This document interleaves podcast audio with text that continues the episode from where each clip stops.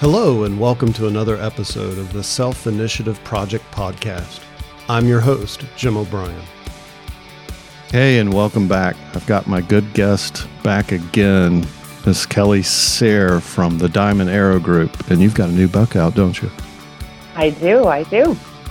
Sharp Women. You know, I was looking things up today again, and it has been nearly two years since the last time we talked. We did a podcast. It was my podcast 25 um, on situational awareness. Can you believe it's been nearly two years ago since the first time we talked? No, I can't. And I say that with with the whole pandemic and everything, I feel like I lost two years. I know, right? So we really could have been talking last month, and it would still feel the same. It's a blur. Crazy. I know. Yeah. I know. So we want to talk about your book. We've uh, got a lot of stuff to talk about, I think. But uh, again, you know, we we probably don't have to do a deep dive. If they want to know everything, they can go back to that uh, podcast twenty five. But just a little short intro on you and who you are and what you're doing, and then tell us a little bit about your book.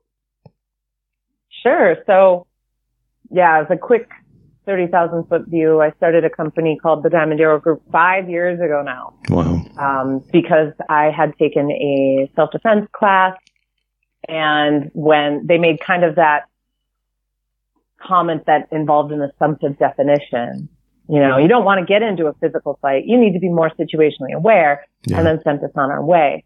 And for me, I was like, okay, but what does that mean? What is, what am I looking for? How do I know if I'm looking for the right things? How do I know, you know, what I should do if I see something?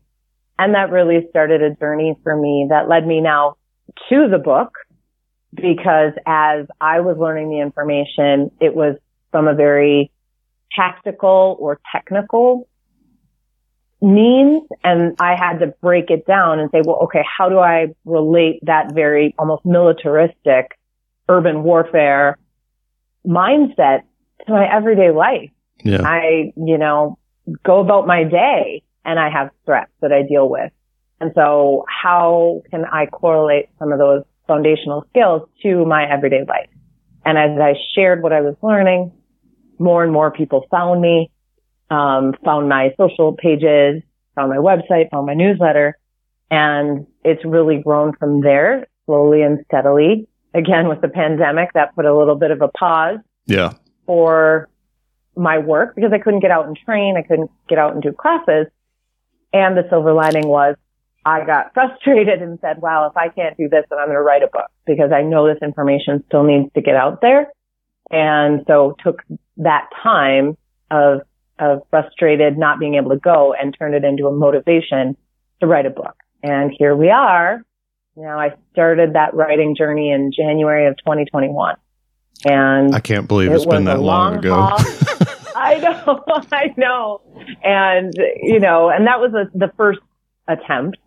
And then I stopped for a while. yeah. And then I really put the, put the pedal to the metal again last July. So really July of 2021 is when Sharp Women, the book started in the outline form, started in that brainstorming. Um, what, what do I want it to look like? How do I want it formatted? What are the most important stories? What are the top topics that I can share? And I had a word count limit. So it's interesting to me because I could have written probably twice the size of the book. Sure. But just in the constraints that I had, it, so it, it forced me to be very clear, very concise, very, okay, you have to focus. You can't go on and ramble about stuff for many, many words because you don't have enough words. So Yeah. that was, that was actually a good thing too, having those definitive boundaries. And yeah, the book launched end of February in ebook format. It hit bestseller status in the ebook realm. And then That's the- awesome. You know, Amazon, yeah, thank you. Amazon has its processes. So it, then we were able to release it in paperback and it just released, I think a week ago in the hardcover format. And, oh, go ahead. No, I was just going to say, yeah, I actually went out to Amazon just earlier this week, and sure enough, there it is. I was like, cool, because you know I have the Kindle version of it or whatever they call it, the Audible, whatever it is. But um, Yeah, I saw that it's available on Kindle, soft cover, and hardcover. So that's great. Yeah. And all five star Yeah, so- reviews, and rightfully so. Woohoo! Yeah, Woohoo. no, it's going great. The reviews, I'm. It's been very humbling. Some of the reviews and also affirming. Like, Yeah. yes, I I wasn't crazy in thinking that other women wanted this information, Yeah. and the way I deliver it, the way I tell stories, my perspective on things is helping, and it is reaching the people, my intended market. You know, women who don't have a martial arts background, women who don't have a law enforcement or military background and still need this information in a way that they can easily digest and apply. And that's really the feedback I've been getting. So it's been fantastic. yeah. And I'm so excited. You know, it's, it's kind of weird because I had the big launch party on International Women's Day on March 8th Yep. and it was great. We packed the house. We had music. We had, you know, I gave a little keynote. I had another friend of mine who had written a book give her keynote Nice. and it was a big party. Yeah. And it was great. We were able to donate, you know, five thousand dollars for a local domestic violence shelter from the profits of the event, and it was it was wonderful. And now it's kind of been zero to a hundred, and I'm just so excited to be proactively out there calling colleges, calling businesses, calling anyone, and saying, hey, just if you want a tool that people will actually want and will actually save their lives, potentially save their lives or lives of the loved ones, I have a resource that you can check out. Yeah. Uh, you make a great point too, and it's something that I've been trying to just keep in the back of my mind as we go through on this journey. Like I'm just an average Joe, right? Like I don't have former LE experience, military experience. I'm not like some grand master martial artist, whatever. Like I, I consider myself an average Joe, and I think there's such a need to reach that audience, right? And so it's great that you've been able to do that through this vehicle, right? And you know, reading the book, as I was just telling you before we got started, like I'm not a reader. Like I have to really be into a subject matter, or at least take interest in a subject matter. And so, you know, I knew the topic of situational awareness was of interest to me, but I was like, man, I've got like five other books right now, business related books that I need to be reading, and I'm choking on. You know, like I'm reading this uh, "Start with Why" from Simon Sinek, or however you pronounce his name. If I Yep. mess that up, sorry. But, you know, I'm reading on that. I'm reading, you know, multiple things. And I was like, oh, I got to read one more. And, you know, as I was saying, I got into it. And, uh, First of all, I didn't know you were boxed into the length of the book that it was, so that's interesting. But you know, it's very digestible, 160 pages or so. But I remember hmm. getting into the book about page 50 55 and I'd pick it up and put it down pick it up and put it down and I was digging it you know so far but I just couldn't really dedicate find myself committed and dedicated to getting through it. And then along about page 60 65 not that there was anything of notoriety there because it's all pretty solid right? But at that point it was on a Sunday and I just plowed through the entire thing. I was like, wow, that was, and it was funny as I was telling you because in a message, I don't remember if it, we were emailing or an Instagram, whatever, but you said you're going to get sucked in. It's an easy read or something to that effect. And sure enough, I got sucked in and didn't put it down. Um, and, and it's great. And, and, you know, like I said, it's a very digestible 160 pages full of fantastic stories that I think a lot you know i say this positively in the back of my mind i'm thinking kind of unfortunately but it's packed through a lot of notes and stories that i think more people than i would like to think can uh, relate to or know somebody that's been through something similar. And for me being the male person, you know, I'm looking at this stuff for the first time going, wow, I'm, I'm able to see or this is helping me be better able to see things from the other side of the table, so to speak, too, right? Which seems not to be maybe I just haven't read enough things, right? But for me, it was kind of eye opening to have the opportunity to spin the lazy Susan and be able to better see things from a woman's perspective. So, uh, as a man reading the book, I, I had a lot of takeaways as well, as well, and that's what we're here to talk about. Well, thank you. That's that's a huge compliment. I mean, that's that's awesome because I did write with the intent of women reading it, and I have had a couple men read it. One of which was my husband. Yeah, yeah. And that's know, that's all great reviews there, right? right? You got to take a little bit of grain of salt with that, but even with his perspective, and he has the full 20 year military background. He has the full, you know, current law enforcement background. Yeah. Been in 26 years, so he's seen a lot. Yeah. And for him to say, "Wow, that still helped me see things from another perspective," is really uh, the ultimate goal because I think so much of difficult conversations come from lack of understanding the other person's perspective. And if we can say, Hey, no, this is not you against me or us against them. It's, Hey, here's my perspective. And I, if you can understand it and if I can help you see that perspective in a way that's not condescending, that's not, yeah, you know, like putting you on the defensive, well, then it reaches the goal. That's yeah. what we want yeah. is then then men can be the, those upstanders, quote unquote, because they'll say, oh, now I understand, understand why when a female says this or a female does this or responds this way, there's more to it than, oh, she's overreacting or you're reading too much into. It's like there's a lot under that to unpack. And while you might not have the opportunity to unpack or have the personal relationship with that person to understand their perspective, but at least you can say, oh, okay, well, now I have a little bit of a generic understanding from Kelly's book yeah. that this is how women might see this. Yeah. And that helps me help them. Yeah. And that kind of triggers another thought that I had is that, you know, relationships are hard, right? Male and female yeah. relationships are hard. And a lot of that difficulty stems from the fact is that we're a lot different in many, many ways, right? And men like to complain that it's almost next to impossible to understand a woman. and I, and I, and I tend to agree with that a little bit being a guy, but, um, you know, I think the book you know, when you're in a relationship and you're having that dialogue and back and forth and you're dealing with a living, breathing human being of the opposite sex, I think that's d- difficult in and of itself. And I don't know exactly how I want to say what I want to say, but the dealing with the actual relationship can be challenging right? And it's difficult to mm-hmm. spin that lazy Susan and see things from that other person's perspective in when you're dealing with the actual individual and the actual relationship.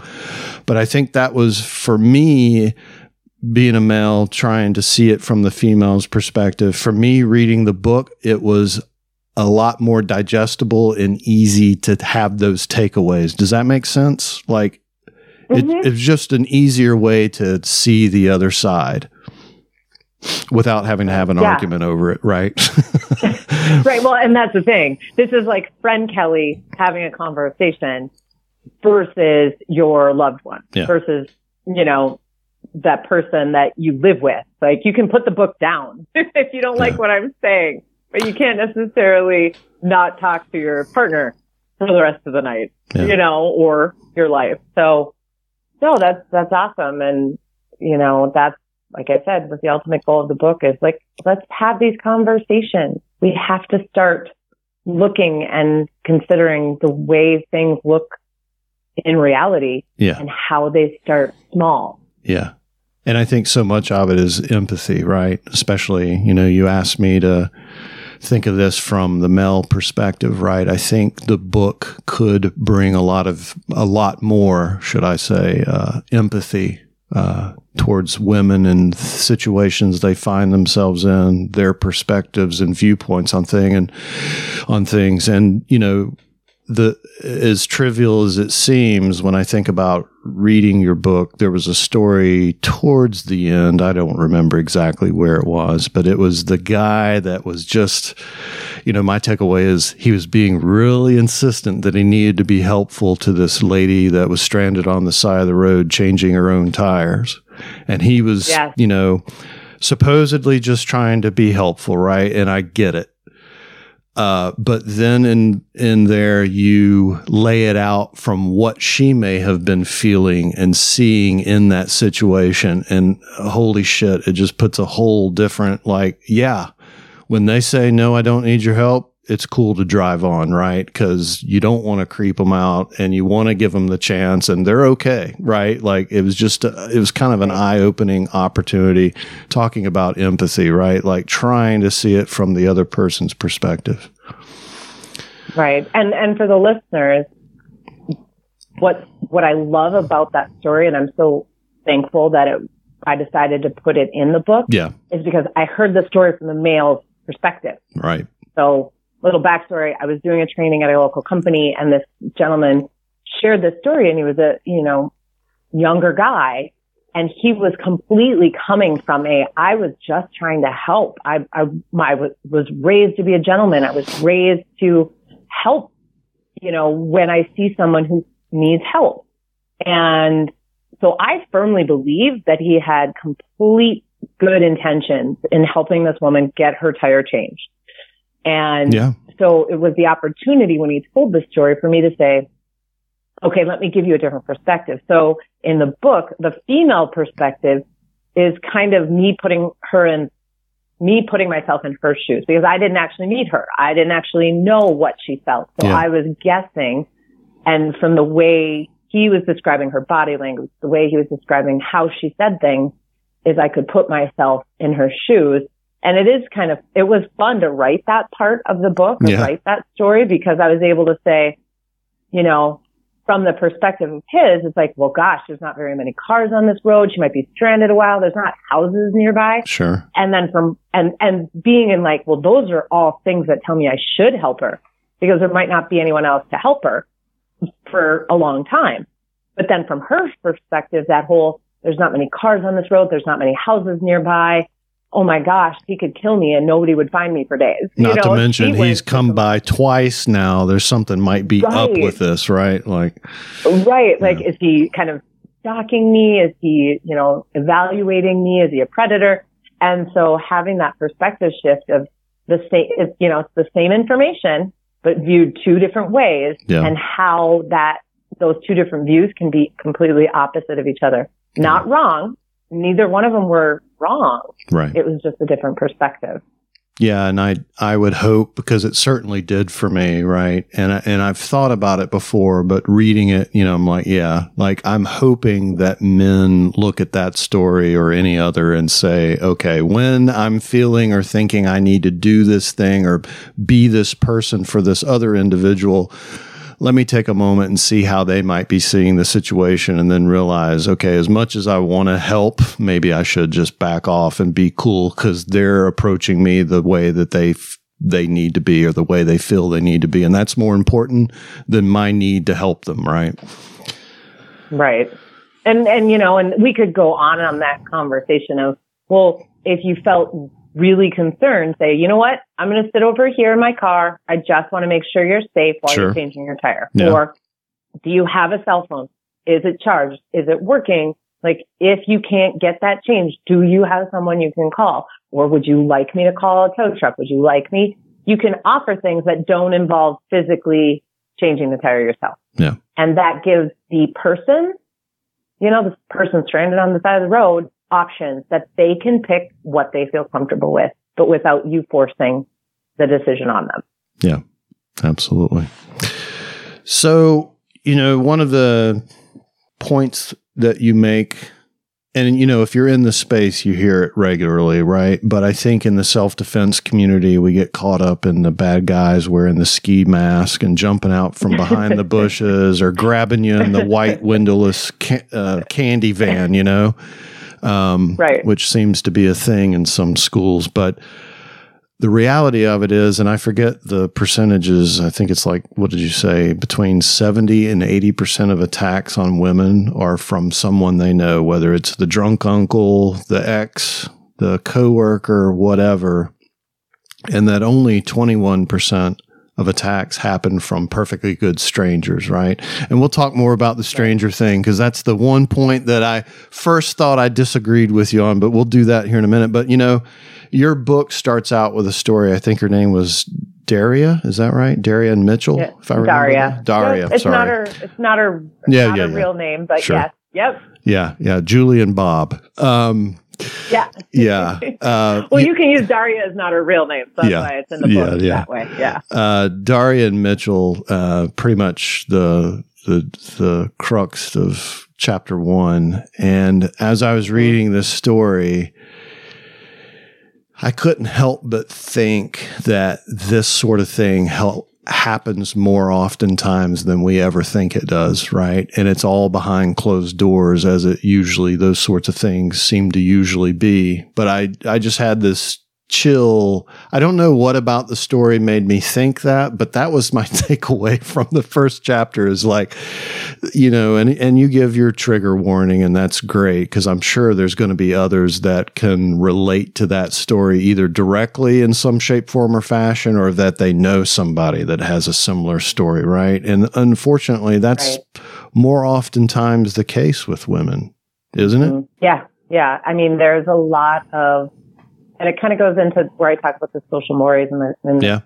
the contracts of, you know, and I don't want to get on a pedestal when I talk about marriage, but there is this pressure to say, if you're married, you're married for life and you work it out and through thick and thin, good or bad, you know, health Yeah. and illness, all these things, sickness and health. And so while that is completely, I agree, it's commendable, all those awesome things, but that can also get used against individuals who are in a domestically abusive relationship. And this goes for guys too. Like Yeah. it's, it's ironic as the more I'm digging in, there's behaviors from females that I'm like, that is a controlling behavior Oh, yeah. that is a, uh, an emotionally abusive behavior. But again, it's not talked about. It's not recognized. Yeah. And so then it's put into a corner or it's brushed away. And I think there are a lot of people who are in relationships and because they love this person and because they're like, okay, he's, he or she is just going through a bad spell, you know, it'll, and that's part of the cycle of abuse.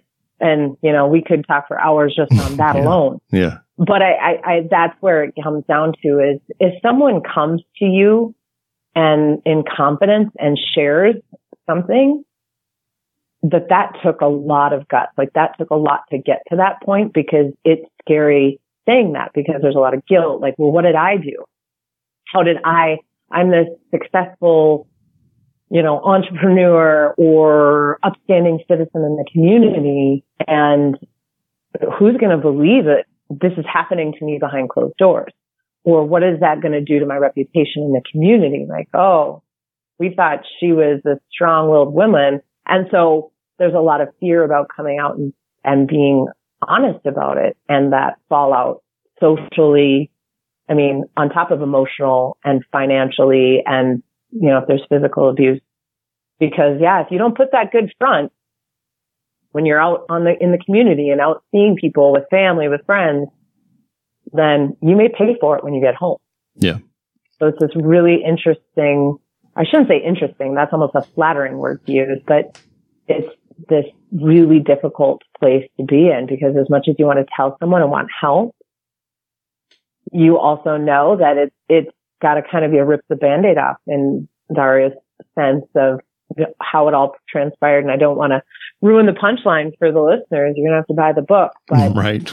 it, she, she, it literally was like a switch, like, okay, done. And now I need to get the heck away and I need to, you know, go into hiding. And that was to do that. That's a lot. Yeah. That's a lot of work. Well, you know, in society, right? Like I think that story mentioned the fact that, you know, her her abuser, her husband, her you know, turned out to be husband, right? Got got to that point Yeah. was in law enforcement. They were she was a Yep. pretty strong businesswoman herself, right? They were seen, I think you used the terms the power couple in town, right? Like they were Yep. viewed that way. And you know, you got to figure that coupled with you know, maybe some religious expectations put on their marriage too. There's a lot that makes folks feel like they're stuck, right? hmm and that's true whether man or woman. But I I do think, and you mentioned it already, but um, I do think that's the difference, and that was a takeaway for me too. There are so many, as you call out, social mores, so many constraints and expectations, the way that you're raised that girls and women deal with and go through that men don't. You know, men are the breadwinners. Men are the ones that club you over the head and drag you back to the caves. You know, men don't have those same, you know, we're not raised in the pink dresses and taught to be princess, whatever, you know, yep. it's completely different from men in that regard than it is for women. And, uh, I'm glad that the book talked about those constraints and expectations because that is a definite difference in society between men and women, at least here in the States. Right. Yeah, that's true to point out like Western civilization. And conversely, men are given very specific, well, you are the head of the household, so you make the decisions and you are you know, the one in charge. Yeah. And so what kind of messaging does that send when then it gets twisted in their head? Again, perspective, not necessarily wrong. They, that's how they were raised. That's the culture, their upbringing, whatever it may be. And so what you or I may say, well, that's controlling. Then in all actuality, to them, it's a completely culturally accepted behavior. Yeah. And so again, men, men are like, well, wait, what, what do you mean that that's coercive controlling behavior. So that, that's, that's how my dad was. That's how my, all the men in my family are. Yeah. And so it's, it's really about not placing judgment on anyone. It's really saying, you know, getting to the core for that person. Like, well, what do you want? How do you feel? And that's where it gets sticky and messy because it all depends. You know, there's no definitive, yes, you should move out yes, you should get divorced. No, you shouldn't do that. Yes, you should do that because yeah. everyone has that different. When we talk about the OODA loop, yeah. everyone's orient filter is going to be different based on how they were raised. So, yeah. And you know, how one is raised applies whether you're male or female, right? But mm-hmm talking about the constraints and social expectations, the social mores and whatever, you know, the point that you made in the book, which was a takeaway for me, is that those constraints and expectations necessarily, unless you've sought out training and, and the education, those constraints and expectations and social mores might limit your ability to react to bad things or recognize strange behaviors or bad things coming your way. And again, this is true for men and women, depending on how you've been raised, but it's important, you know, and uh, kind of a random thought in this is that you know, this is why thinking through scenarios for yourself, you know, kind of getting back to what we should be doing to help ourselves avoid these situations or get out of these situations or at least recognize them is thinking through scenarios and what you would do, especially if you've been brought up in a way that, you know, these things are all foreign to you. This is really a thing that that you should be doing for yourself is thinking through scenarios and what you would do. And I think in the book you talk about uh, when you were at the bar and you play the game of what would you have said, right? What would you say? And that's just another way of thinking through those scenarios. And I know this is kind of getting into the the weeds of techniques we can use, but um, the importance of thinking through those scenarios and things that we can do to better prepare ourselves when our youth and our parenting, the way we were raised, whatever, has kind of worked against us in a lot of ways, right? Right. Does that make and, sense? And one way, because some, yeah, oh, no, the mental strategy, your, you know, your, what is it? Your body can't go where your mind hasn't. Right. And one example, because again, things that I was, you know, the life hacks that we think, well, that's common sense. Everyone knows. And then we're like, oh, wait, they don't. Like, this is kind of a segue, but had some, a couple friends of ours over last night for dinner and the, the guy is accepting a new position kind of in the trade industry and teaching the next generation in trade. Yeah. Really cool. Um, but he goes, what was absolutely mind blowing to me is he said, the fact that if I told this, I've told this young person, Hey, can you pull the nails out of this board? That instead of grabbing the hammer and using the claw end to get the nail out, yeah. he was literally pulling with his hand. And he goes, it's just those type of things where you're like, oh my gosh, he's never used a hammer before. Yeah. So when I said pull out the nail, he literally thought I meant pull with your hands to get the nail out. And yeah. that's the kind of thing where we say mental strategy. We say, you know, think through what you would say is maybe that seems daunting.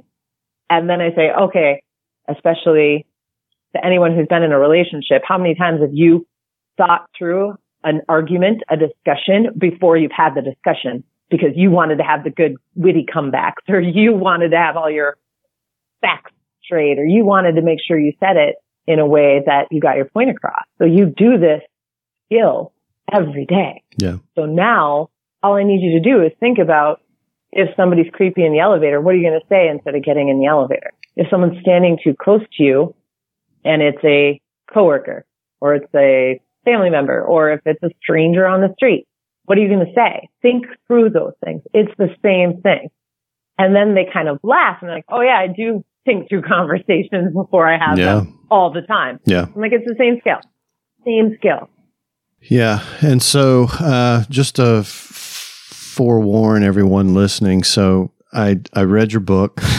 I told you before we got started, like, I think I started writing things down. I don't know why, but I started writing things down about page roundabout page 25 and finished up around 135 so i have like six pages of notes and they're just random takeaways and if you read the notes in my book they're in order of the pages that i read but for our talk today i'm kind of all over the place um, and that's fine. Yeah.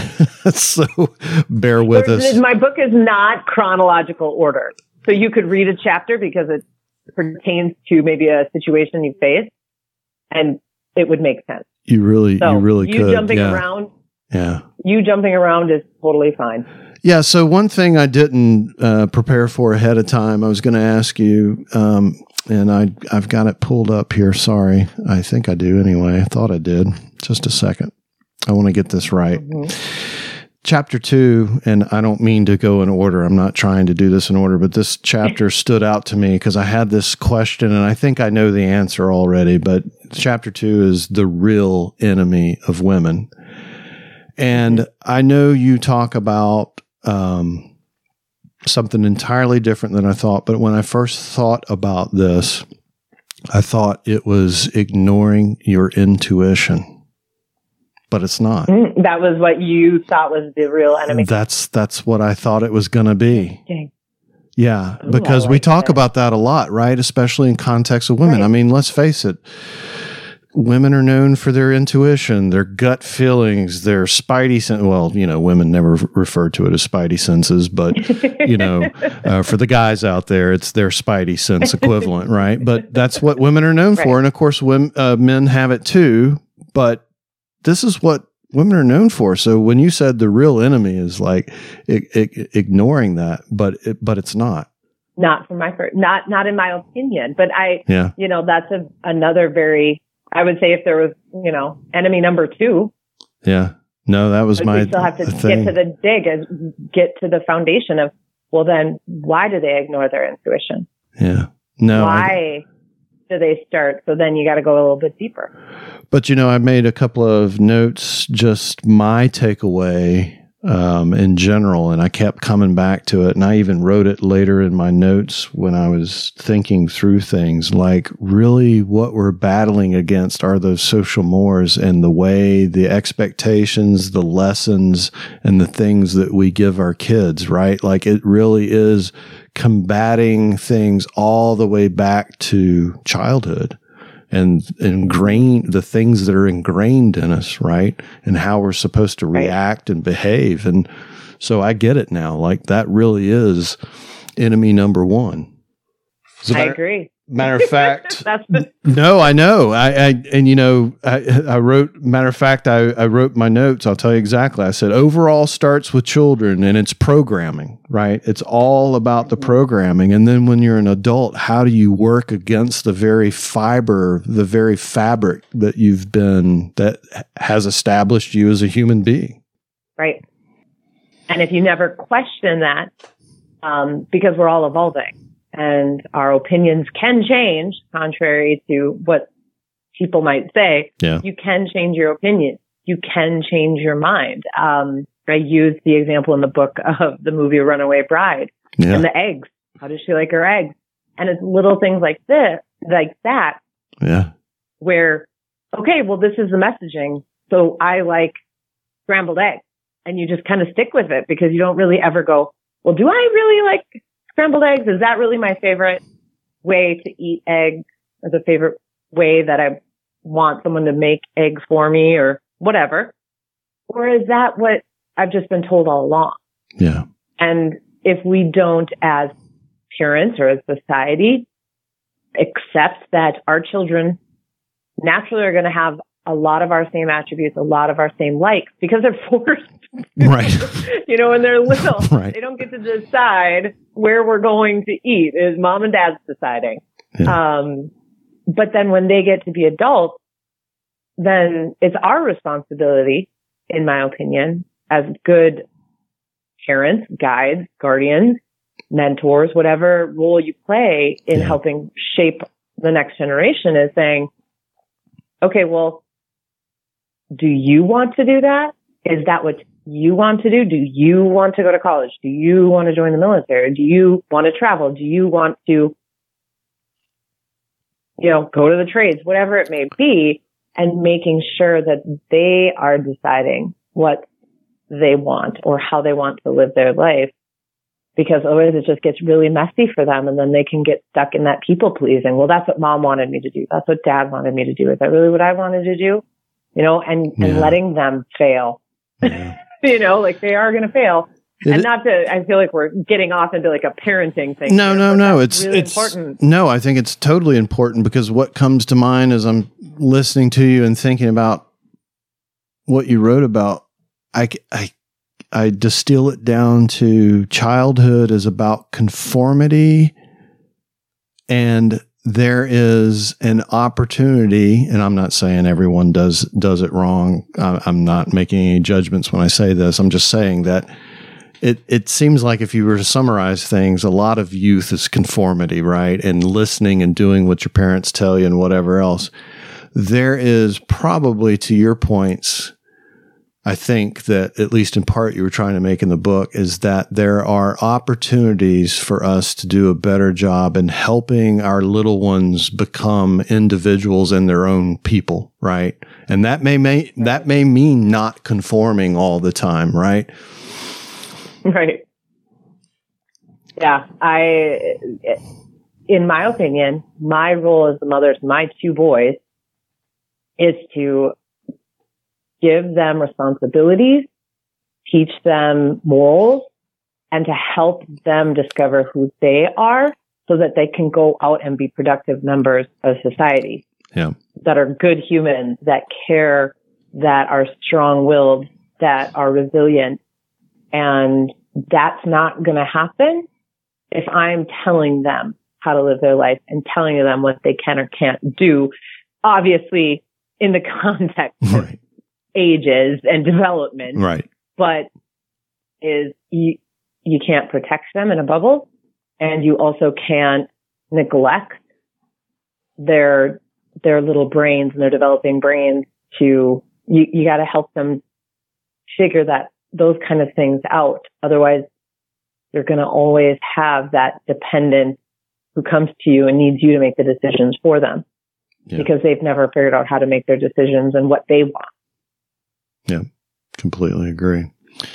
Uh, again, we're going to be all over the place here. So my next thing is, I wanted to start. I wanted to just be able to say I got a bone to pick with you, Kelly, but I really can't say that because after going back and thinking through it again, I was like, okay, no. In context, it does make sense. But And you're not the but first. Somebody else might have this, so bring it up. Yeah, yeah, yeah. No, and and you're not the first place I've seen it or read it or heard it said. But this notion, which you know, not to date myself, but I'm old.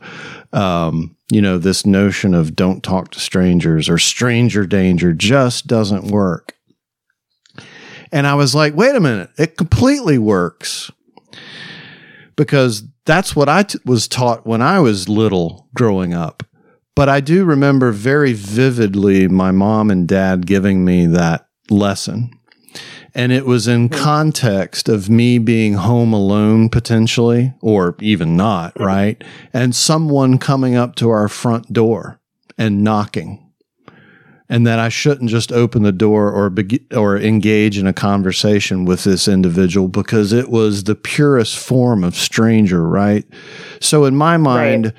The don't talk to stranger completely is effective or could work, but I think it's important that you wrap context around it because the, to the points that you made in your book, you know, we're we're interacting with strangers day in and day out as our as our children are. Um, so I, I get it, but I think the important takeaway there is again going back to kind of one of the points started out with is that bad things happen by complete strangers a fraction of the time. Bad things more oftentimes happen with people that we do know or that are in our lives, or worse yet, are very close to us in our lives. And that's where I begin, uh, that's where I understand that it begins to break down because ultimately at the end of the day, you're playing the averages, right? You're playing the odds. Like, yeah, don't talk to strangers, but that's only going to cover about 10 to 20% of what you're going to be dealing with out there, right? The other bad things right. that are going to happen to you are going to be happening by the neighbor or your doctor or you know, the drunk aunt or uncle or the ex boyfriend or girlfriend for that matter. Um, right. Yeah. So when I when I started breaking it down by the chances of something happening bad, I was like, okay, the the don't talk to strangers. It's not that it doesn't work; it just doesn't cover the majority of what folks likely are to experience in their lifetime.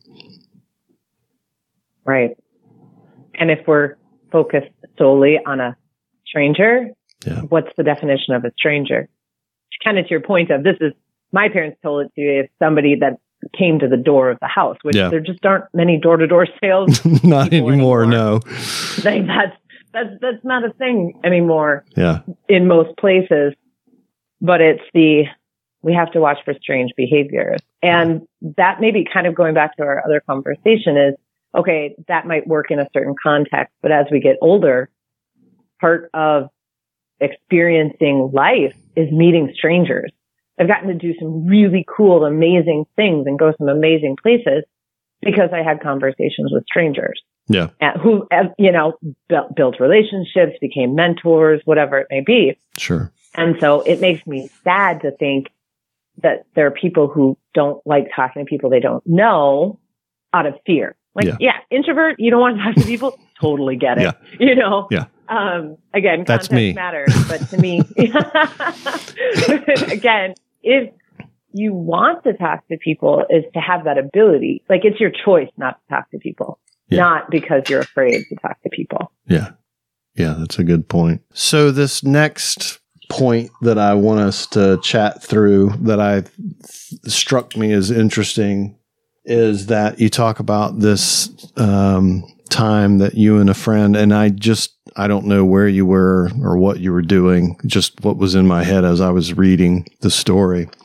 Uh, I pictured you outside on the sidewalk, um, and you were engrossed in deep conversation with your friend and this perfectly good stranger walked up and asked uh, i forget what the question was he asked but basically he was interrupting the conversation. And you guys just pretty much blew him off right? And you go on to dis- oh this is the girl scout cookie yes yes girl, yes. Girl, okay. Yes, and he was yes. he was complete you know you you wound up noticing that he was dressed poorly, probably a street guy, right? And I was thinking to myself, okay, well, would you have and you know you talk about one of the points that you're talking about in the book is the right to be direct and being direct isn't being rude but you're well within your right to be direct and who cares if they get offended or whatever else if it makes you better or preserves your space however you want to frame that right but right when I was reading that, I'm like, okay, were you direct and firm with him because you observed the fact that he was a street person and uh, approaching you and oh. interrupting your conversation? Like, would you have been, you know, the direct asshole if he had been a good looking guy in a three piece suit coming up to you guys to strike up conversation? And then, you know, is that all the more reason why you need to be paying attention to your surrounding is so that you can acknowledge when you need to exercise your right to be direct and enforce your boundaries versus being a little bit more open to interaction. Does that make sense? Uh, yes. Yep. Nope. And I love it. I think that's a great question. And what's so fascinating to me is I actually want to pull my book out right now and be like, wait a minute, did I describe that gentleman as a street person? Well, I don't um, know that you said street, but you did describe him. It's around page 64, by the way, if you want to know. Um, oh, that's so uh, funny. Don't and ask. for your listeners, follow yeah, along. Right, follow along. 64. Right. um, I told you I took copious notes. Um, yeah, I can't remember exactly, but I think you said something about the way he was dressed, or maybe the fact that it was evident he had a ha- had not had a shower recently, whatever it was. and I thought, well, you've well, got to be paying attention to your surroundings to some degree to even pick that up, pick up on that, right? Right. But would so that have changed your with, reaction? I think it would help with context because I honestly, um, so yes, we were standing on a sidewalk outside of the entrance to this, to this area. And, you know, like I said, it's kind of one of those buildings that has, not a strip mall, but it's got, oh, it's got the coffee shop inside and there's the, you know, in Minnesota, our liquor stores are separate. So there's a separate entrance to the liquor store, but it was all right there. And we were doing our long goodbye on the sidewalk. Yeah. After we had had coffee. And so actually my back was towards him or like I was kind of bladed, I would say, because I don't like standing with my back to doors anywhere. But so I didn't actually see or visually judge him. Yeah. Until he interrupted us and it was, Hey, you guys selling Girl Scout cookies? and then I turned to look at him and I was said, no. Yeah. And, and he was like, no, no, are you selling Girl Scout cookies? Uh, no. No. and then he, then he got kind of like annoyed, as I would describe it, yeah. and said, I was, geez, lady, I was just trying to make conversation. And I said, yes, or yep. And he went on his way. Yeah. And as he was walking, you know, in my peripheral and then confirmed as he was walking away, he had come from the liquor store. It was nine o'clock on a Friday morning and he had a brown bag. That's right. he was drinking a little early. So that was maybe, yeah. Right. But again, I don't remember him looking bad or looking like he hadn't showered. Yeah. And then I remember doing an Instagram video actually right after that and saying, I'm not here to judge. You could have worked the midnight shift and that's your happy hour. Serious. Like there's bars. It's five o'clock somewhere. They would, it is exactly. They would have happy hour from yeah. eight to 10 in the morning because the night shift was getting off. Yeah. And so it's like, well, just because they're getting off at a random hour and the rest of the world is morning, that's their evening. So I said that, like, I'm not going to judge. You do you. Maybe you're on vacation. Right. But the sole thing of coming up and interrupting us with a question that made absolutely no sense. If he had come up and said, excuse me, can you point me in the direction of this? Or I have a quick, you know, sorry to interrupt. There, those are those, oh, okay, can I help you? But when you come up with a statement and, you know, joke, like you said, I'm I know I look good, you know, young, but I'm not a Girl Scout yeah.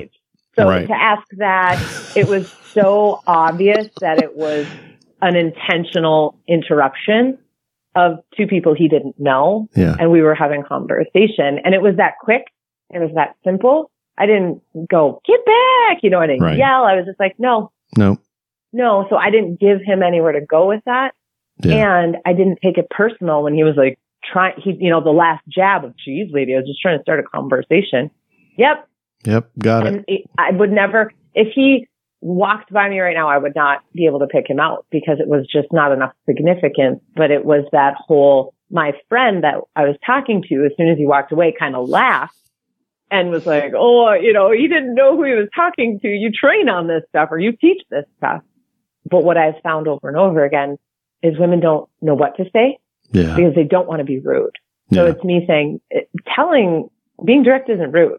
And that's the point I want to get across, as well as our earlier conversation about mentally strategizing what you would say. Yeah, going back to that whole scenario and if I'm in this situation or this happens or I'm asked this or the this individual approaches me, what what I say in response to whatever they've got for me. Um Right. not too much after that particular story you you make the point which I completely agree because I su- have suffered and suffer in the spirit tra- of transparency. I have suffered and continue to suffer when it's someone that you're close with, someone that you know or have known. It makes it ex- that much more difficult to enforce your boundaries. You may have boundaries, you know, like they say. I I mean, I think even Randy King has said it a time or two. It's one thing to set boundaries for yourself. It's uh, it's entirely different and uh, arguably more difficult activity to enforce those boundaries for yourself. Mm-hmm. I think Yeah. the difficulty, especially knowing that most bad things happen with people that we know or that we have trusted, maybe, or at least know to some degree, and maybe even have trusted to some degree or another, it makes it excruciatingly painful to enforce those boundaries because you feel guilty, if nothing else, at the end of the day. Right. What do you have to say about that? Yep. um, here, here. Yes, I concur. Wholeheartedly agree. Yeah. And, and again, it's like having that conversation at all levels. It's not simply about enforcing boundaries with strangers.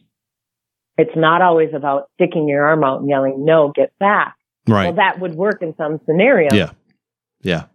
you also need to think about, well, if it's my coworker, and I have said things before in a polite way because we always try to do things the nice way first. We ask, hey, can you back up? Then we tell, you need to back up. And then, and then sometimes we get stuck. I've, I've asked, I've told, I tell again, I need to use a little bit more force, but they're still not listening. What are my repercussions? Um, I was sent a an Instagram video. I'm not sure what what where it was originally posted, but it was a video of a woman sharing a story, and her and a friend and the driver and a, you might have seen it, Jim. She's retelling the story of the driver was like, "Take your clothes off or jump. Take your What? clothes off or jump," and she was. I'll send it to you. It was on the um, Oh my God. Clint Emerson's podcast, uh, 100 Deadly Skills Yeah. Yeah. and and she's saying I didn't believe him, and I was like, I'll jump, and he was like, no. And basically, this went on a couple times, and she wasn't backing down. Like, nope, I'll jump. and he was like, just kidding, I'll take you back to the boat to the left. Jesus. And then brushed it off, and oh, you were just overreacting. He wouldn't have really done anything. And I'm like, that's that sticky spot. Is we hmm. we say what we want, we enforce our boundaries, we verbalize what we don't want. Again, depending on the scenario. And then it's really easy for those manipulative individuals to backpedal and say, Oh, it's just kidding. Just a joke.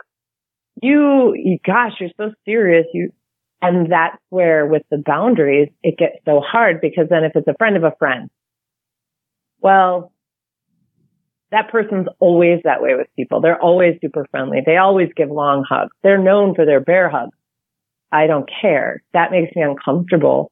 Yeah. Then I should be able to say, nope, I don't want to give you a hug. And it shouldn't be a big deal instead of shaming me or making me feel bad, which then that manipulative individual feeds off of. Like, haha, I've got everybody in the group on my side and we're making my target second guess their intuition Yeah. and second guess their boundary. And so that's where it can come, you know, it's simple and, and it doesn't always come in the form of a threat.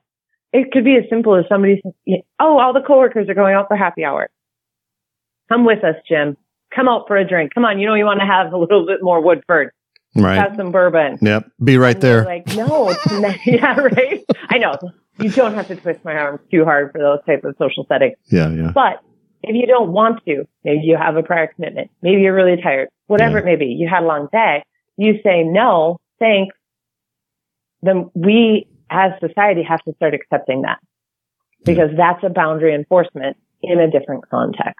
And we're not going to get better at enforcing boundaries if these little micro threats that come in from our friends, from our coworkers, from our family keep chipping away at that boundary enforcement because then pretty soon it's, okay, fine, I'll come out for one. Well, then the next time somebody asks who maybe is the workplace bully or workplace harasser person Yeah. is doing that, then guess what?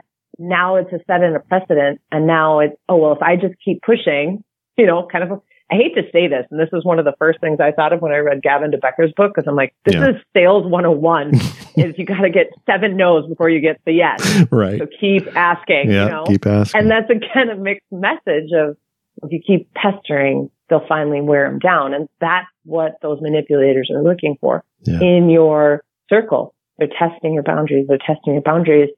And if you kind of like them, they're, you know, they, they bring cookies every Friday. they they keep you Oh. engaged, don't they? Uh, they keep you engaged. Yeah. They, they play the game of, I'm, I'm your friend and I'm nice to you, but then I make you do things you don't want to do. Even again, it could be as simple as going out on a night you don't want to go out. Those are still boundary issues. And that's where I see boundaries come up over and over again. And so when we say kind of black and white enforce boundaries, but we don't talk about the nuances and how they might appear and how they might show up and how you need to be prepared to think about the different levels and the different ways you'll enforce your boundaries, we do a disservice then to anyone we're trying to teach boundaries to. Yeah, and I think in that is kind of a lesson too that it is as if not more important to enforce or be willing to enforce those boundaries with your loved ones and your coworkers and your spouse and your boyfriend or girlfriend, whatever. Because again, going back to the point that we've made, most bad things happen with people that you know. Enforcing a boundary with a stranger at the end of the day, eh, that'll save you what? Right. 20, 21% of the time, right? Being able to enforce those boundaries, even at the micro level, like we're talking about, with those that we know, becomes ex- extremely important, right? Not that bad things happen all the time. I mean, I say it all the time. Yeah, Right. yeah, yeah. We can talk about active shooters, rape, murder, robbery, car break ins, whatever. In the overall scheme of things, with the population as large as, it is, with the drugs that are pumped into some people with impunity, we're lucky that a lot more bad things don't happen with more regularity and frequency than they do. So it's not like this is happening at a mass scale. But if we look at the statistics and the odds, we really should be more willing to enforce our boundaries with folks that we know than folks that we don't know. Right. And, it, it, you know, as cliche as the memes make it sound, is if somebody doesn't respect your boundaries, do you really want them in your life? Yeah. That, that's a question to ask yourself, to, to every individual to ask themselves. In a work setting, you don't always have the luxury because maybe it's a small company, you don't have an HR department. Maybe it's your boss. So who do you go and talk to? Man, when that, But then it comes down to, yeah. well, is this the right place for you to be employed? Right. or do you need to start looking for employment elsewhere? But if we're not talking about the way things really look and really happen and the micro threats that everyone faces, then what ends up happening, like probably the worst, you know, backstab story for me came from a female and came in an, a work setting. And so to think about, okay, well, that wasn't a, um, you know, a relationship is like my husband and I. It wasn't a stranger. It was somebody who I knew who I never thought in a million years, but the emotional damage then and then the guilt that I carried with that that then impacted other decisions. And that's kind of the snowball effect that a lack of boundaries can create and will brush off little things that aren't such a big deal. Okay, fine, I'll go have one drink at right. happy hour. Yeah. Okay, fine, I'll go do this.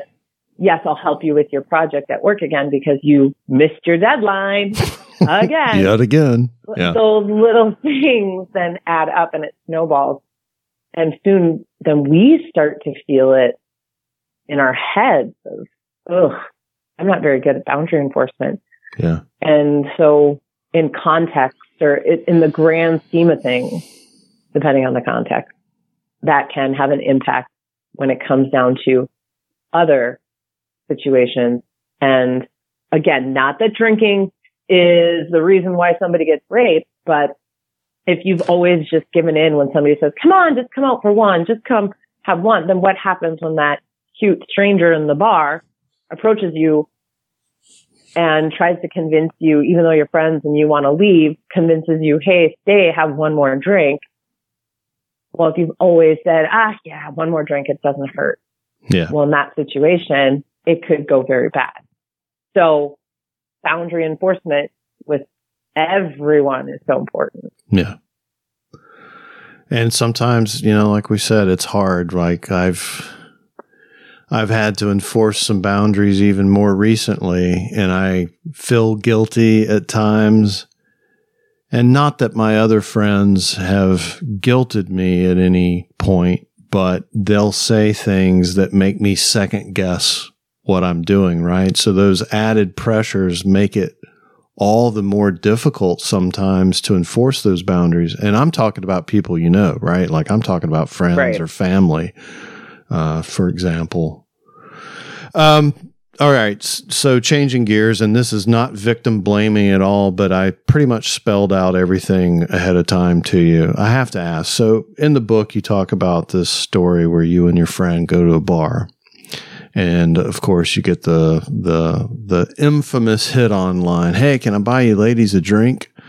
and then the dude comes and sits down and pops a squat without asking, just assuming he's got the in now that he's bought you drinks and you've accepted. So I'm just going to fire all this stuff off at once because as I read the story, I was like, okay, let's just talk about the, you know, avoiding situations before they happen, all of that stuff. So, um, you know, why did you guys, and, and this is not from a judgmental perspective at all, I'm just asking questions because inquiring yep. minds want to know why did you guys ever even consider going to a bar by yourselves, two ladies, when you know things like this happen in bars? Why did you not just outright refuse the offer from the get go? Mm-hmm. And then, if even still in that situation, especially if it made you uncomfortable in any manner, why didn't you just get up and leave and go, hey, we'll go to Olive Garden or whatever to sit down and finish our chit chat, right?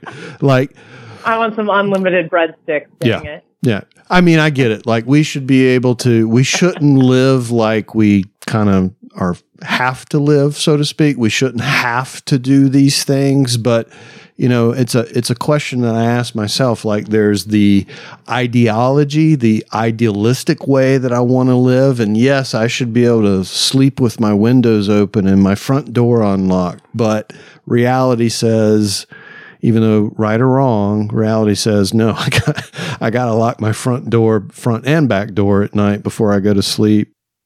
Can you talk through maybe some of that? Sure. Um, so I want to put a little context too. Yeah. It wasn't, I wasn't out. It was two of my friends that were out and telling me the story. Okay. But this is a scenario that happens probably 99% of women yeah. at some point in their life. Yeah. So I can relate yeah. to the story. So I'll, I'll, I'll still put it back in my head. Um, you know, first question, why would you go to a bar where that could happen? Well, that's the problem. So then am I, like, not supposed to go to a bar. And that's Yep. part of that. Okay, we could debate all lo- all day long. Well, yes, you should be able to, but is that the smart thing to do? Yeah. To me, I don't do good with anyone telling me I can't do something. right. So if you said you can never go to a bar again, Kelly, with just one female friend Guess where you're going. conversation, because Yeah. that's not. Um, I'd be like, "F that." Right. I'm going and I'm taking, you know, a couple tools with me. Yeah. It'll be fine. Yeah. Trust me. Yeah. Um, so, so to me, it's, that's just not realistic. That's telling people not to live their life. Now, Yeah. Uh, Yeah. to flip the coin and say, I know this location that they went to. You know, the woman who was telling me the story knew she's like, we went to this bar. I, what, you know, I kind of half expected it. It wasn't really that surprising. So yeah, choose your bars wisely. Choose your location. There was a bar when I lived in Southern California that I was my cheers. I could go there by myself, Hey, Kelly. the bar, talk to the bartender. Yeah. Yeah, no, it was it was awesome. I loved that place because I could walk there from my apartment and stumble home. That's awesome. You know, on the nights that that's what happened. But I felt comfortable enough being there, and it was a small bar. And so to me, it's like, okay, well, just choose your bar then yeah. don't put yourself back in a situation. No, you're not always going to know. No, depending on who's there, that's going to change the dynamic. But being aware, and that's where it's okay. Before you walk out the door, what's your intention? Yeah, my intention is just to go have a good conversation, share some laughter, maybe share some tears, Yep. and sit with my best friend and, and kind of commiserate on life. Okay, Yeah. well, that's our intention. I have no, I have no desire to talk to anyone else or no desire to make a connection. I'm not looking for, you know, Right. Mr. Right, Right. whatever it may be. If I know that ahead of time, that's going to inform my response. And then, yes, if somebody offers to buy a drink, I might say no. Like, no, thanks. I'm, we're just here talking. Yeah. Or, yeah, sure, get me a water. Right. Completely throw them off. again- Absolutely. Right. Sparkling water would be wonderful. Yes, thank you. San Pellegrino, please, on ice. Um, and then he's got to go find San Pellegrino in a bar. Right. But it's those kind of things if you can mentally prepare because you should be able to go out and do those things. And I would never tell someone, no, you can't do that. I'm going to say, okay, it's your choice. And I'm going to, we're going to talk through. I'm going to give you all the tools oh, so that you can go unprepared and have that in mind.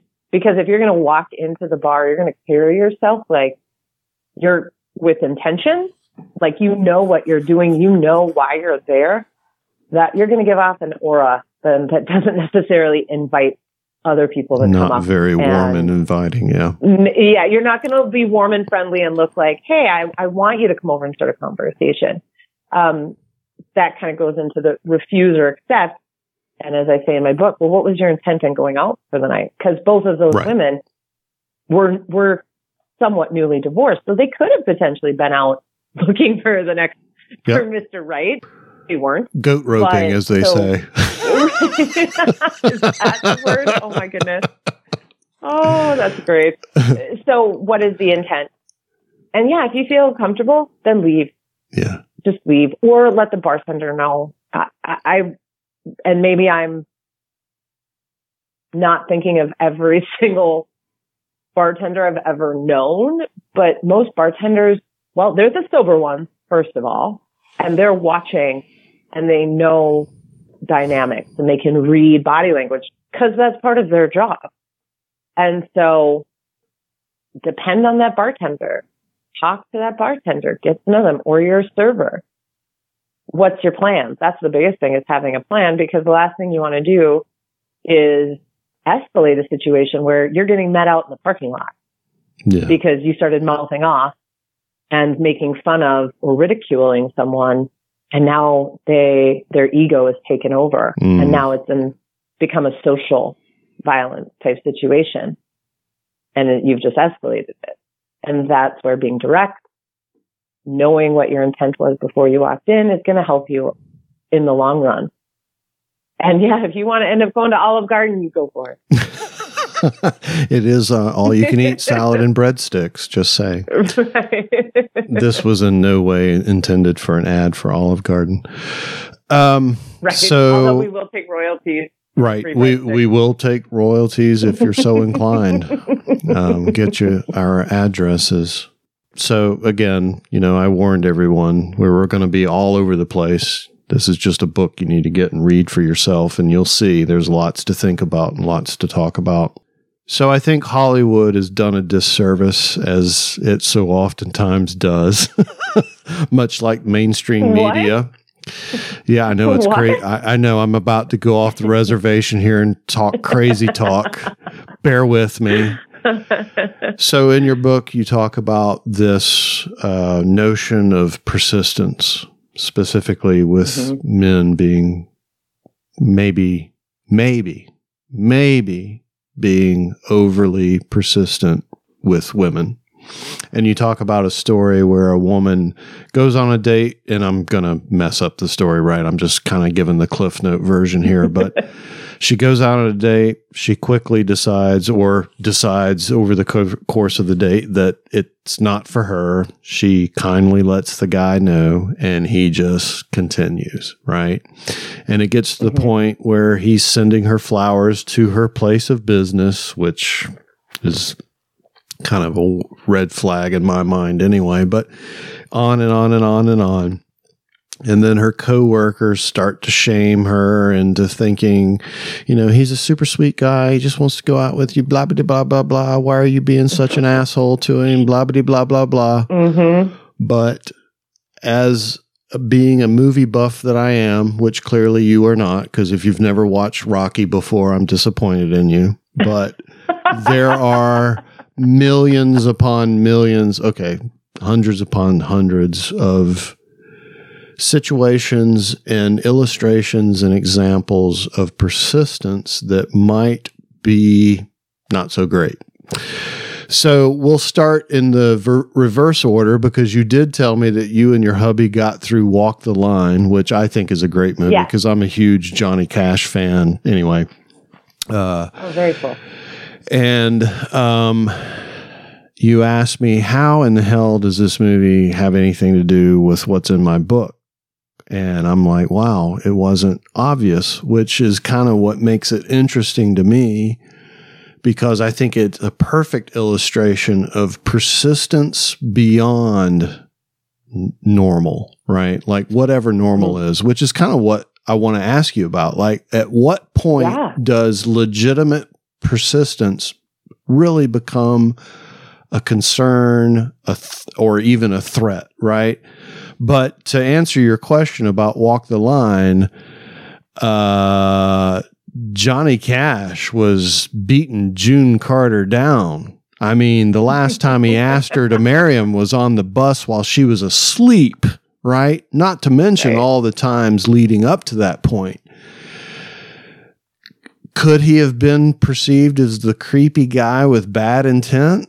Uh, maybe he was known for sleeping with copious amounts of women, at least I gathered from the movie, right? And he was doped out of his mind on pills at the time to boot. He really was not portrayed as a great guy, right? But he just kept pursuing and persisting after June Carter, right? So to me, that was like a great illustration of okay, this guy should give this a rest, right? Like she's refused him at least a half a dozen times, if not more, and that's just what's in the movie. And then there's this scene which you really need to see Rocky anyway, and shame on you for not. Um, there's this scene. I need to sleep, Jim. huh? Yeah, no, I know it takes up a lot of time. But there's this scene in Rocky where Rocky Balboa gets Adrian back to his apartment for the very first time. So I don't remember if it was their first date or what, but it was early on in their relationship. And I can't remember if they had a scuff or a disagreement or whatever, but there came a point where she was ready to leave his apartment. Okay. And he puts Mhm. his hand on the door and blocks her from leaving. Now the story Dun, turns dun, out to be a great love story and yada yada yada. But in that moment, even watching it recently, I was like, "Oh shit, that's not cool." Right. By the standards that we're talking about, right? So Hollywood has done this disservice to society. Again, I'm talking crazy here, but you know, these sorts of things that we're talking about are illustrated continuously. Like you talk, you mentioned the, um, oh, I forget how you said it, the promise, the unfulfilled or the unsolicited promise. I'm not going to hurt you, right? I'm not going to hurt you. Right. Even in the Adam Project, which I know for a fact you haven't seen. Um, You're correct. with um, uh, not um, oh gosh, the guy that played Deadpool. Anyway, yeah, um, Ryan Reynolds. Yes, it's actually a good film. But there's a point where he, I won't give the story away, but there's a point where he's interacting with a character in a scene and he says, I promise I won't hurt you. It's completely out of context, right? It happens to be a kid in the scene, but, you know, unsolicited promise, right? I, I promise I won't hurt you. Uh, so Hollywood continues continues to bombard us with these things that we're talking about really shouldn't be happening or things that are red flags or things that we should avoid. What say you? Oh, this is such a good question. So, Not really a question. I rambled on for like 10 minutes. Well, and, and to try and keep it succinct, with the walk the line, to me, and again, interesting perspective, and you know, feminists listening to this um, could blow me up on this, but my perspective was, okay, she did say, no, go get clean. Like there was times where she, no, Yeah. I, and wasn't with him. So Yeah. it, it wasn't so much of a codependency. And in the end, when she stuck by him and her parents, I think came Yeah. and he was going through his withdrawals and, you know, she was there as his friend. Well, that, I was like, wow, I'm really surprised that she did that. But to me, she wanted to be there. Yeah. And so it wasn't that he was chasing her all the time. Yes, he was persistent and I want to marry you, Yeah. but he also wasn't, again, portrayed in the movie. He wasn't physically Creepy. harming her or he was, Yeah. he wasn't being creepy. Like Yeah. she was in love with him too, it looked like, or were, was his friend. And that's again where that mixed messaging comes in is the society was like, well, if we're good friends and we're supposed to stick by somebody as they go through really tough times in their life, or I'm married to someone who um, has an addiction problem and I'm supposed to stick by them through the, those tough times and not just leave them. So to me, it depends. That movie didn't portray it where he was trying to control her, where he was trying to um, bait and switch. He- Yeah. it- again, that's a person's perspective, and we didn't live their lives. You know, we're not in Yeah. their heads. But to me, that was okay. Well, she was gone. She came back. It'd be a couple years. Um, going back to the story that you mentioned of the woman who got went on the date, not interested, started sending flowers to work. Yeah. Yes, that persistence was annoying, but it wasn't threatening. It wasn't a threat. It was more of an annoyance. So from my, what I understood is this woman was more annoyed at her coworkers projecting Yeah. onto her Yeah. their wants. They wanted their husband to send them flowers at work. And oh, wasn't she so lucky that this man who she didn't want to date and had very clearly said, I do not want to date you, Yeah. kept sending flowers. So that's almost where she was more annoyed. To her, it was like, we're not in a relationship. I'm just, you know, you're not escalating a threat. You're not showing up at my door. Now, I've heard stories of that, of a friend who was driving around. Uh, somebody, a gen- guy she knew gave her a call to say, Hey, how are you doing? And all good, tired, long day. And he casually mentioned like, Oh, should I stop by? We could, you know, have a cup of coffee or a drink on the, your back deck or you want me to come over and talk? And she said repeatedly, no, no, I'm just really tired. It's been a long day. I need to get home. I need to let my dog out. And then when she got home, he was sitting at the end of her driveway. Not and then, sign. but she, or in the cul-de-sac type thing. And when she pulled into her garage, got out of her car, then he started walking up her driveway and she was, what, you're, you're here. But in her mind, well, I don't want to be rude, even though she's standing there with, you know, her purse and a bag and her food in her hand and the dog's barking in the house and he's continually having conversations. And she told me, she's like, in that moment, I felt rude to hmm. tell him to leave. And I was like, you told him repeatedly not to show up at your house. And he did. He was the one who crossed the line. You had every right. I said, in fact, for me, if it would have been me, I would have used sarcasm and humor to be like, what are you stalking me now? kind of to call it out and be like, you're being stalkerish. Passive aggressiveness works again. Yeah. yeah. Right. You know, and, and yeah. being like, no, I told you I didn't want you to come over. Yeah. And so that's not, and yes, I have not seen Rocky. When you said that, it makes me think of the, the opening chapter story because he goes to block her do- when she's trying to leave when they were engaged and having mm. a fight. Um, again, context matters. Yeah. Did you, if you're in that situation, if you're an individual in that situation and someone is blocking you from leaving and you that sends a message to your intuition or you get that instinct or the hairs in the back of your neck stand up, take note. Yeah. That's not okay.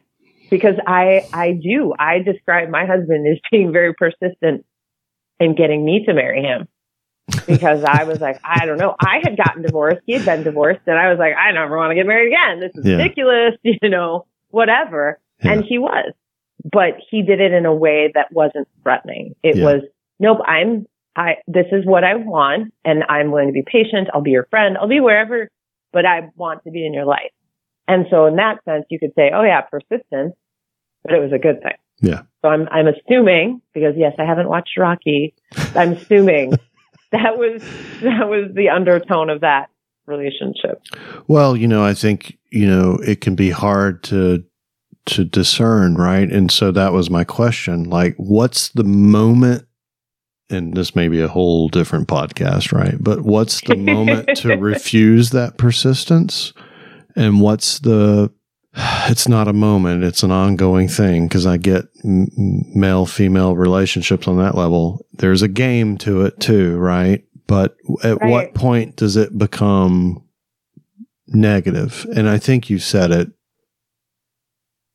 I, I think it's going on your gut, which is a great segue into the next topic that I wanted us to talk about, is the importance of listening to and embracing our intuition, what our gut's telling us, our for us dudes out there, you know, it's our spidey senses.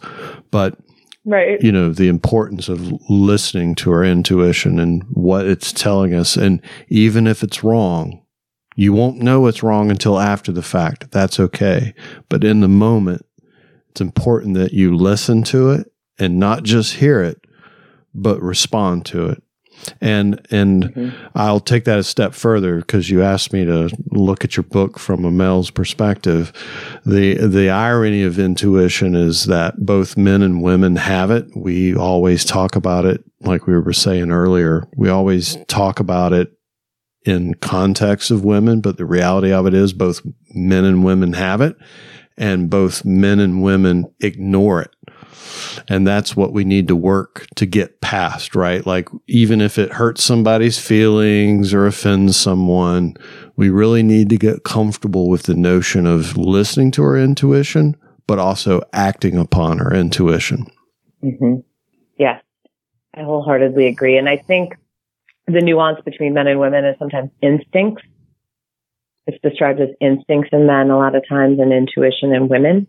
Feminine intuition, male instincts, gut instincts. So really it's the same thing. I know the definition in the dictionary varies slightly, sure. but it's primarily the same thing. For me, listening to you describe dismissing an intuition signal conjured up in my head a personal safety situation. Like yeah. If you avoid a dangerous situation, you may never get that confirmation that you did the right thing because you avoided the danger. You avoided walking down the dark alley. You avoided that person, whatever it may be. Yeah. what I try and lean into with women is reminding them of how awesome their intuition is already Yeah. and how much they listen to it and trust it. And so I get them to kind of think of it in a personal relationship way. You know when your best friend's having a bad day. You know when your spouse, your partner's having a bad day. You know when your kids are are having a great day. You know, it's not always a negative. Sometimes your intuition tells you really awesome things. Sometimes your intuition tells you, I, I it's just going to be a great day today. I don't know why, but it's going to. And then yes, you get the promotion or something happens and you win the raffle drawing, whatever it may be. And maybe if we took a little time to think back in those scenarios and say, well, how did I know that I was going to get the promotion? Well, it's because the partner at the firm smiled at me or, or shook my hand or said good morning this morning and he's never said that before. Well, that's your intuition at work. That's you picking up verbal cues or nonverbal cues, depending, and giving you information about your environment and woo woo predicting the future. okay, these are good signs. So now all it is on the flip side for personal safety is doing the same thing. Hey, you know what? I noticed that individual in the lobby watching people. hmm And I noticed it almost like he was casing people. He was a predator watching prey. And so that guy is up to something. I don't know what it is. And then later, yep, that guy stole somebody's purse and ran out the front doors. And you're like, I knew it. I saw him standing there watching people. Yeah. And so it's the same thing. It's our intuition. It's reading nonverbal. And so to me, what I try to do when I'm doing classes or trainings or presentations is talking about these skills in that light of almost a, of a positive because we need to look at our intuition as positive. And um, there's a book by Marie Forleo called Everything is Figure Outable. And in it, she offers a perspective switch on fear, saying fear is our ally. Fear is our friend. It's our caring messenger. And I'm, this is not her quote verbatim, but that really threw me for a loop when I read that because I come from the fear of something negative happening or fear when it comes to personal safety. But I loved her perspective shift because if fear of something happening to you and not knowing what to do causes you to take a self-defense class, causes you to start researching different self-defense tools and figuring out what's going to work best for you and then actually practicing with it and carrying it on you. That's a good thing. And so if we can get that perspective shift and it plays on the words of fear-based training doesn't work because our body shuts down, our mind shuts down because it's a dark place. But if we can incorporate play, if we can incorporate skills in a way that people are enjoying themselves and having aha moments, then, then they're going to more consciously realize these skills. So it's the, I know my kids are getting sneaking snacks out of the cupboard because of the door hinge squeak that I hear. you know, moms don't Yeah. have eyes in the back of our heads, but I know when where my kids are in the house by their walking. And so Yeah. it's these clues where it's like you use these skills all the time. Yeah. You've just not thought of them from a perspective of personal safety. And so if I can make women laugh and guys too, again, I can do these presentations for men too. Yeah. Yeah. I I think uh, your your testament to my book is men are going to have just as much of an enjoyable experience listening to my presentation. They're not going to be like, "Oh, this is just such a No. this is a chick presentation," you know. This is for everybody. is. Yeah. Is- it's it's fun. You're going to laugh a little bit. You're going to be like, "Oh my gosh, yeah, that's true. I never thought of that. This is very interesting, um, very fascinating, and oh, I never thought of it." And I love uh, presenting to other experts, other professionals in that threat assessment space, self-defense space, executive protection, whatever it is, because to me, it, they're probably the most frustrated because they know it so well. yeah. Like you and I love this stuff. We read Yeah. stuff on it. We listen to Yeah. stuff on this, on Yeah. situational awareness. It's become part of our subconscious. And it's really hard to pull out our subconscious and teach these skills at a conscious level to somebody who has no history or background. Yeah. So for me to be able to give little hacks. Like, hey, well, this is this skill. You know, the OODA loop is driving a car, you know, and, and explain it that way. Then everybody can relate to it and get a different perspective. And then that next step in my mind and where I foresee my training is going in the future is, okay, so now we've established the base of situational awareness skills, the foundational skills that you've always had. And now you can consciously articulate how you knew that that person was watching people and that they were their body language is obviously uncomfortable and was being too interested in something like that woman's purse. He was paying too much attention to notice when she wasn't going to be looking for the opportune time to steal her purse, whatever it may be. Is then I can go, okay, now it's scenario based training. Now we're going to go into that predator mindset a little bit. But people, in my opinion, that I typically work with aren't there yet. Like to get them to try and go to a predator mindset to see that criminal aspect and to look at the world through that lens in order to see those behaviors quicker. You, it'd be like going, it's foreign. Uh, Doogie Howser from, yeah, it'd be so foreign and it wouldn't make sense. And then they'd get frustrated because they couldn't get it. Yeah. So this is, hey, we're starting out. Here's situational awareness 101. And then we're going to graduate to criminal mindset 401 class. Yeah. And so that gets me excited. That gets me going every day because I know there's so much more that I can do that it's not going to be me teaching situational awareness 101 for the rest of my life. Yeah, absolutely. All right. So we've gotten to the point where I get to have my jollies. I get to put you put you put you on the spot. You know, in context, I can say, but that sounds really bad out. you know, innuendo. Um, no, right. not meant that way at all. I have two questions that are okay. While not innuendo driven, are completely meant to put you on the spot and not in a okay in a Put me in the hot seat. Yeah, put you in the hot seat, not in a negative way by any means, because we're talking about good stuff. But I have two questions. I can give them to you both at the same time, or I can give them to you one at a time. I'll let you choose.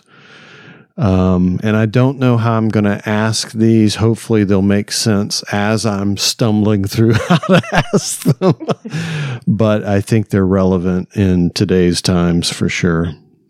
Okay, well let's let's uh, give me the first question. Okay, so um, I, I again I'm going to struggle on how to perfectly ask this question, but hopefully you'll pick up what I'm putting down. okay. So, um, and this is just what I wrote for myself, so I'll ask it as I wrote it. Uh, with with men getting softer and women getting stronger. What does this mean, do you think?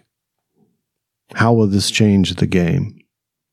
Maybe it's the pessimism in me um, coming through a little bit, but that actually worries me because when I think of men getting softer, I think of um, the negative aspects of that is men not being strong mentally, being resilient, um, being physically fit, being able to be a partner to their, their, you know, female, their, their wife, their girlfriend.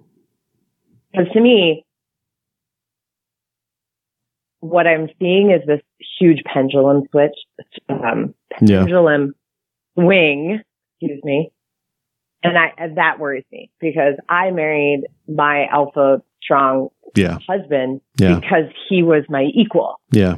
And so while that can be a challenge more yeah. days than not because we're both stubborn, we're both very driven, headstrong. Both, well, yeah, we're very headstrong. Yeah. That that is a challenge some days because it, it can take a bit, it's a give and take to say, okay, I realize I'm only thinking from my perspective. I need to take a step back and see it from your perspective as well.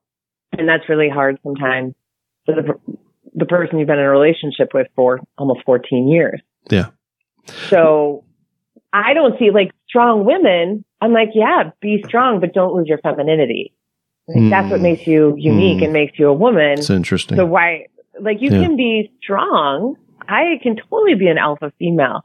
That doesn't mean I'm going all GI Jane, or that doesn't mean that you know I have to like start yeah. chewing tobacco or right. driving a semi truck. But if I wanted to, sweet. Yeah. You know, yeah. that's cool. But I can still also be feminine and be strong.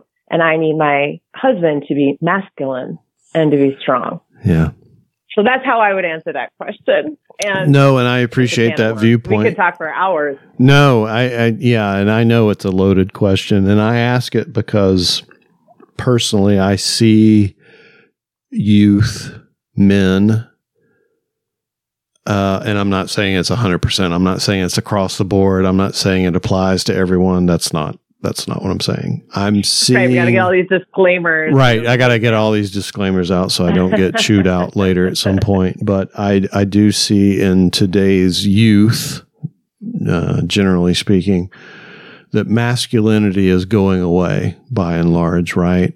And at the same time, I see a movement, at least in some circles, which I think you're a part of, and rightfully so, of making women stronger, right? Mm-hmm. And there is a a duel there, right? And so, what does that mean in the long run? And that's why I asked that. Um, my second question is related, and I think you kind of, sort of, maybe have touched upon it. And I, again, I don't know how exactly I should ask this, but I will just kind of give it to you as I wrote it originally. Women that still choose traditional roles, whether that means, mm-hmm. you know, stay at home moms, however you want to label it. Like, I don't want to put labels on that. But for women that still choose traditional roles, can they still be capable in their own right in the context of what we're talking about on this podcast and what you're trying to do for women at large? Okay, to make sure I understand. So basically, the traditional roles, can they still be strong women or can they still yeah. Yeah. learn to defend themselves, I guess? Yeah, I, that was probably a shitty way for concept. me to ask the question. But yeah, for those women that are comfortable and, dare I say, want to maintain traditional roles as a woman that we know, are they, can they still be this dynamo that you want them to be? Are the two, oh my gosh. are the two possible? Okay. Again, this is off the cuff you're answering me. But my first thought was, honestly, I think they're stronger than most of us because they are already fighting what society is telling them. Like, oh, you should have a career. You should do this. It's like, nah, shouldas could just go away. Is I think they are very strong because they're standing in their beliefs. And that's where strength is, is owning who you are, knowing what you want and going for it no matter what society says, no matter how society judges um, your lifestyle, because society doesn't have to live your life. You do, and you only get one of them. Yeah. So you live your life the way you want to. And I, to me, like, I thought of the pioneering women. Like we just watched Yellowstone. We haven't watched yeah, yeah. 83 yet. But I think about, okay, that's a traditional, very traditional role. Yeah. And those women were hardy. Hardcore, right? You know, they, they knew how to shoot. you did not mess with them, but they were homeschooling. They were taking care of the homestead. So to me, I think that's a very interesting question in the sense of, to me, I'm like, any woman who can stand in who she wants to be and has strength in that and goes confidently forward is a sharp woman. I mean, in the motto of, or the symbolism of an arrow through a diamond is courage or confidence moving forward. Yeah. And my whole mission is to help women get to the place where they can live life on their own terms. And that's vague for a reason because I, I am me and I'm still trying to figure out who I want to be when I grow up. Yeah. So to speak. As I'm we all are. Yeah. Myself. I'm still evolving. So who the hell would I be to tell someone else how they should live their life? how they should defend themselves. That's why I don't. The prescriptive model is so against what I believe in. Uh, if someone comes to me and says, well, should I carry a mace or a stabby tool or a knife or a firearm? And they're going back and forth. My first question to them is, well, what do you want? What do you want to care? What do you feel? What is your lifestyle? Yeah. What's going to work best for you? Yeah. So I would answer that question of, heck yeah, you do you. You do you, boo. Out there. you do you, boo. and I will be a hundred percent cheering you on and supporting you and celebrating your successes as you discover who you are. Because yeah. getting back to that situational awareness, carrying yourself with confidence, if you have confidence in yourself and who you are, you're going to carry yourself differently. Whether that's in cowboy boots and Wrangler jeans and yeah. a button down, or that, you know, stiletto heels and a suit or whatever it may be, or a gypsy flowy dress and ribbons in your hair. Great. Because you're going to carry yourself differently if you have confidence in who you are. Yeah, absolutely. Absolutely. Kelly, this has been great.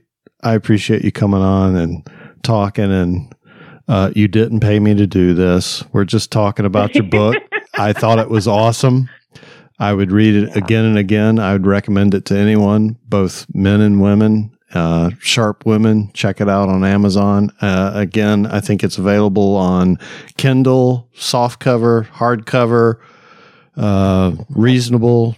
It's well worth it check it out. Uh, I will also say that we should go back and talk about our podcast 25, talking about situational awareness, the first podcast you and I did together.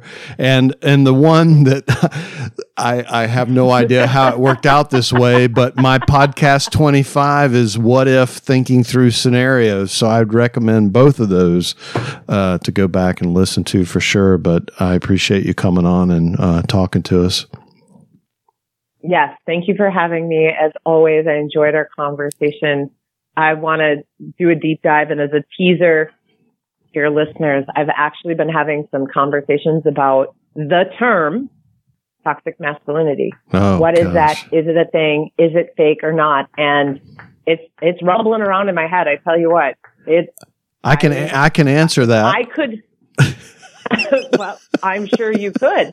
But that's where it's so fascinating to me right now. Yeah. And I'm really processing a lot of different things and trying to take in different perspectives because it's it's fascinating to me to your point of I'm trying to raise masculine men. I'm trying to raise good, strong boys because I'm thinking about little girls. Like I don't have daughters. I only have boys. Yeah.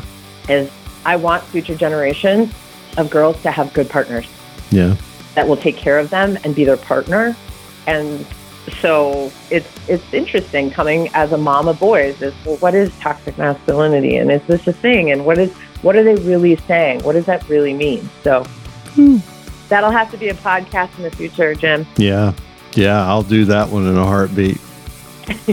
and that one's uh, got fun written all over it for sure. That one's got lots more bourbon written uh, all over it, yeah, for sure. Definitely, definitely. yeah. No, I was just gonna say thanks so much again for having me on. It's been fun. Yeah. Thanks so much.